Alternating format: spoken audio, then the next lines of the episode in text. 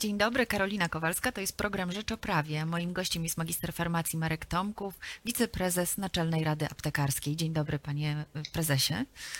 Dzień dobry, pani redaktor, dzień dobry państwu, witam. Panie prezesie, y, wrzesień i wraz z wrześniem y, wraca temat szczepionek przeciwko grypie, zwłaszcza, że spodziewamy się kolejnej fali koronawirusa, a nałożenie się tych dwóch y, chorób może być naprawdę fatalne w skutkach. Mówi się o tym szczepieniu dużo. Już były wiceminister zdrowia Janusz Cieszyński zapowiedział, że będą one bezpłatne dla wszystkich, którzy udzielają świadczeń zdrowotnych, czyli także dla farmaceutów, lekarzy, oczywiście pielęgniarek, ale też techników elektroradiologii.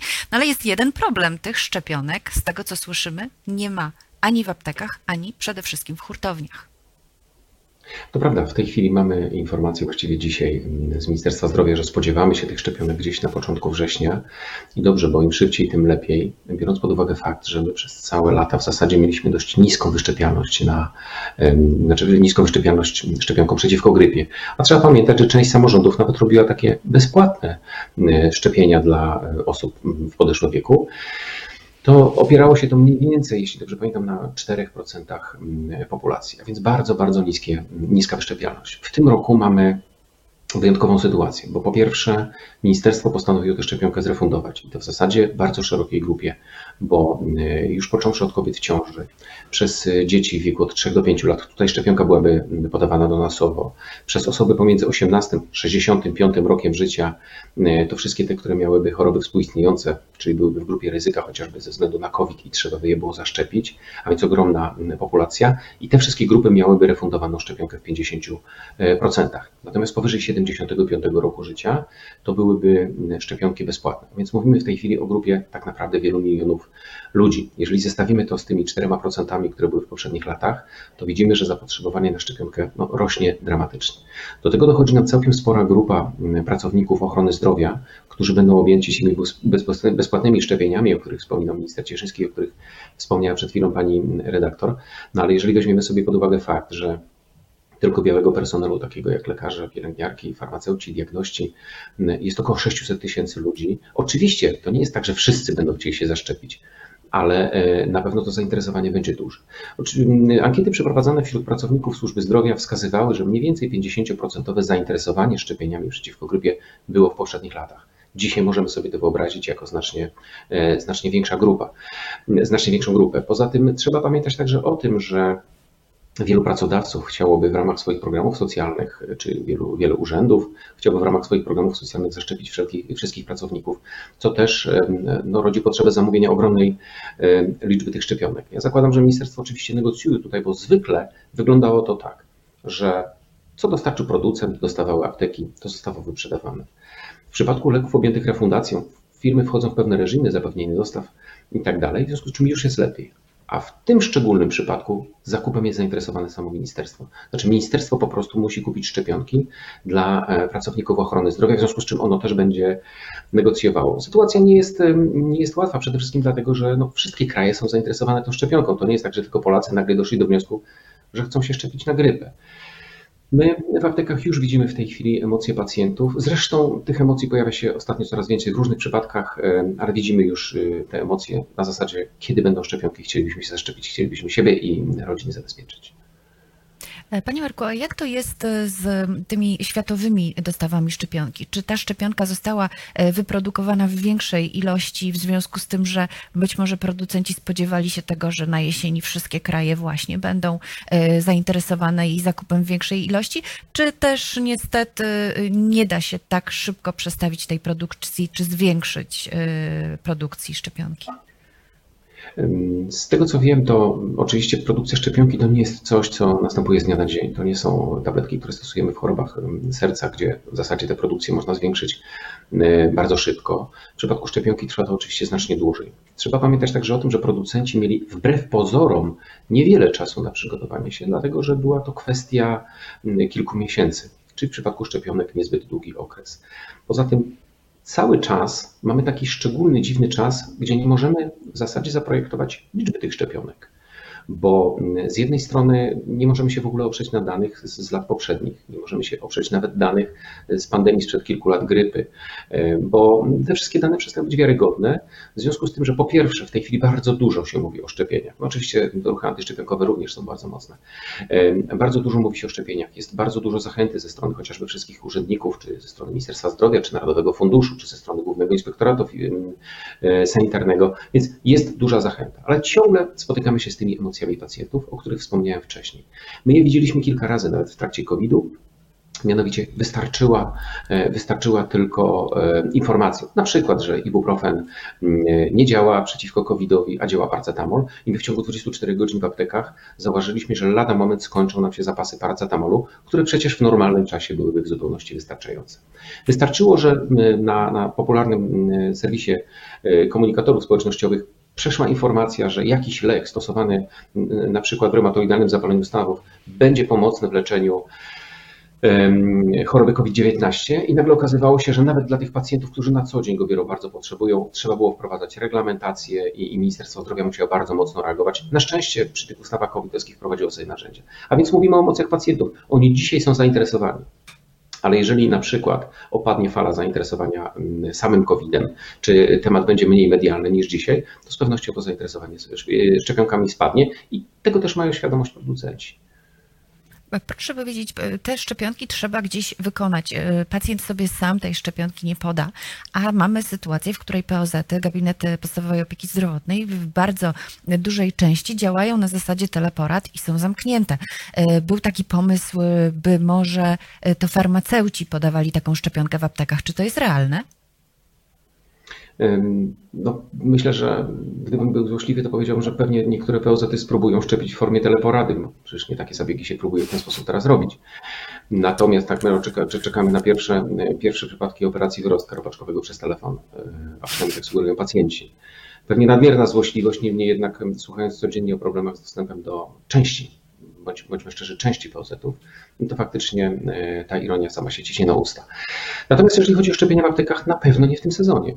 Potrzebujemy do tego dwóch rzeczy. Po pierwsze zmiany prawa, czyli ustawy w tym momencie o zawodzie, wprowadzenie jej w życie i zagwarantowanie takiej usługi.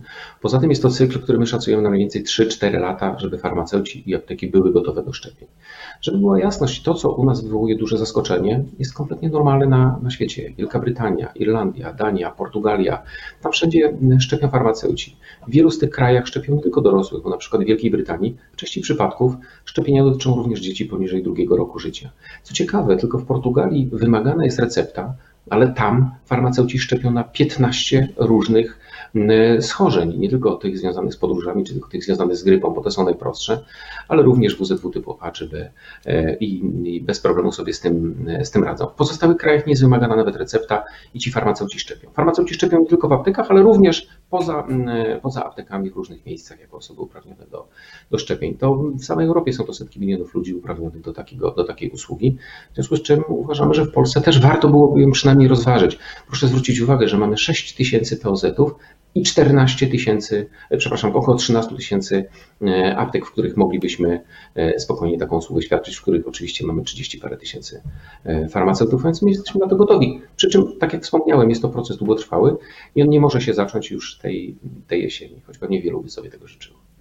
Jak to jest, e, że po pierwsze farmaceuci, którzy są jednak gruntownie wykształceni medycznie, e, zostali w Polsce sprowadzeni do roli bardzo często, no niestety, czy kobiety, czy tego mężczyzny za ladą, a teraz kiedy chcemy to odwrócić, czyli kiedy staramy się e, wprowadzić ustawę o zawodzie farmaceuty, w której jest zapisana opieka farmaceutyczna, te prace się tak ciągną, mimo że za chwilę możemy mieć szczepionkę przeciwko COVID i też nie będzie miał jej kto podawać. Dlaczego w takiej sytuacji ta ustawa nie może przejść? E, ta ustawa w zasadzie została ruszona dość, e, dość późno, bo po 30 latach w zasadzie proszenia o nią. Przypomnijmy, że lekarze mają swoją od lat 90., pielęgniarki jeszcze wcześniej. Natomiast y, liczyliśmy na to, że ono zostanie uchwalone jeszcze w y, lipcu, kiedy pracował Sejm. W tej chwili wiemy, że być może takim, takim okresem będzie wrzesień. Jesteśmy po pierwszym czytaniu.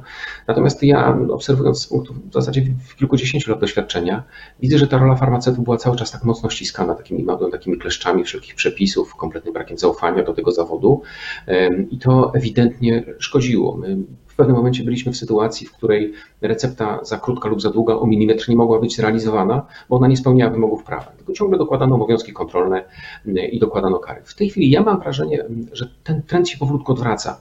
My widzimy go chociażby w tym przypadku, kiedy pozwolono farmaceutom wystawiać recepty dla siebie i dla rodziny, recepty refundowane.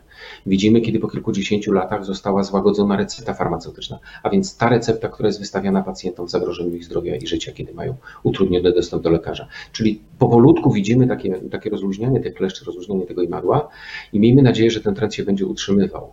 Mamy ogromne możliwości, ogromny potencjał i tak w zasadzie, mówiąc szczerze, cieszę się, że w tej chwili ministrem zdrowia będzie ktoś, kto potrafi liczyć pieniądze, bo opieka farmaceutyczna to jest coś niezwykle opłacalnego, nie tylko dla pacjenta, ale również dla Narodowego Funduszu, czyli dla płatnika w tym przypadku. Doświadczenia z bardzo wielu krajów pokazują, że tam, gdzie pacjenci w ciągu roku potrafią oszczędzić dzięki opiece farmaceutycznej na przykład 600 milionów funtów, to mm, odpowiednik naszego Narodowego Funduszu Zdrowia oszczędza około 3 miliardów funtów na samych y, usługach farmaceutycznych. Więc warto to zacząć robić. To nie powinno być wymuszone, to powinno być, to powinno działać na zasadzie win-win, czyli wygrywamy my, wygrywają pacjenci, wygrywa e, płatnik i, i wszyscy są zadowoleni w tym przypadku. Tutaj nie ma na to czekać, trzeba się po prostu otworzyć.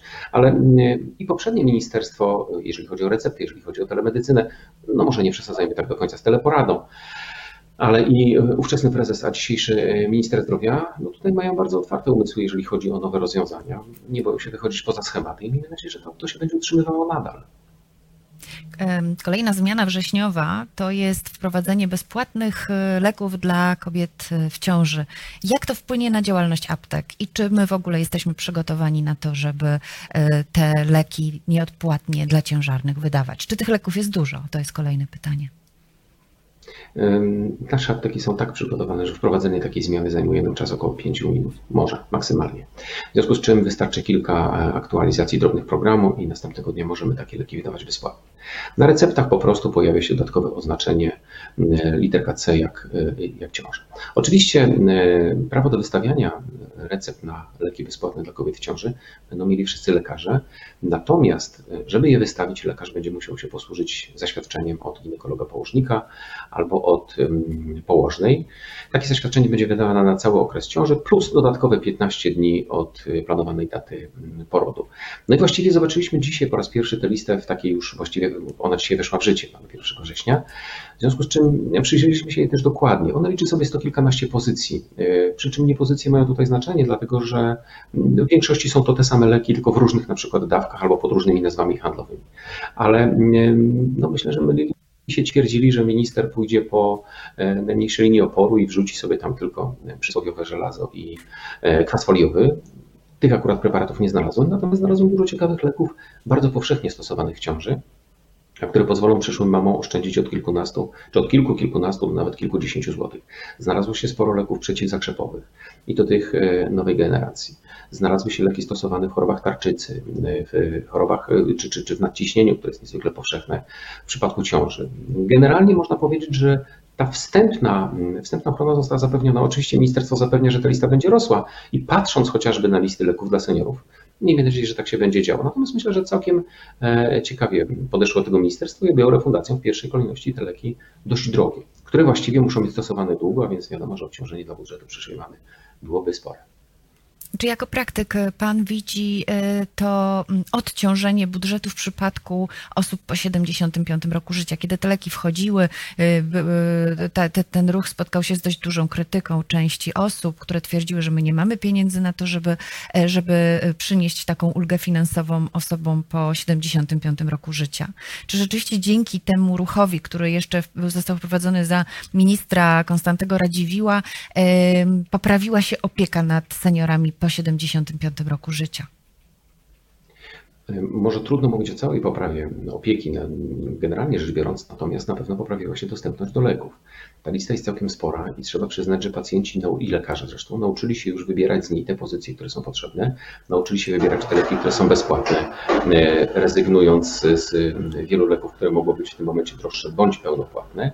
Natomiast to, co, to, co widzimy w tej chwili, to sytuacja, w której e, pacjenci bardzo często próbują sobie kupować leki na zapas. Pamiętajmy, że e-recepta wprowadziła nową zasadę, która mówi, że e, można kupić zapas leków nawet na 12 miesięcy, czyli lekarz może wypisać tak duży zapas leków.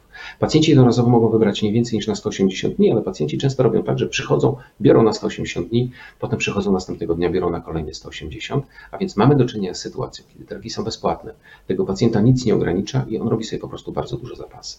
A więc na pewno trzeba monitorować ten temat, żeby nie dochodziło po prostu do marnotrawstwa, żeby pacjent, który kupi sobie leki na 12 miesięcy do, do przodu, y, no za chwilkę, żeby one nie lądowały w koszu. Ja już nie mówię, że w przypadku zgonu pacjenta, ale nawet w przypadku, kiedy zmieniona byłaby jakakolwiek y, terapia. Więc na pewno trzeba to monitorować bardzo mocno i, i, i, po prostu śledzić temat. Ale fakt, że te leki są bezpłatne, zdecydowanie ułatwił pacjentom dostęp do terapii, tych najbardziej potrzebnych.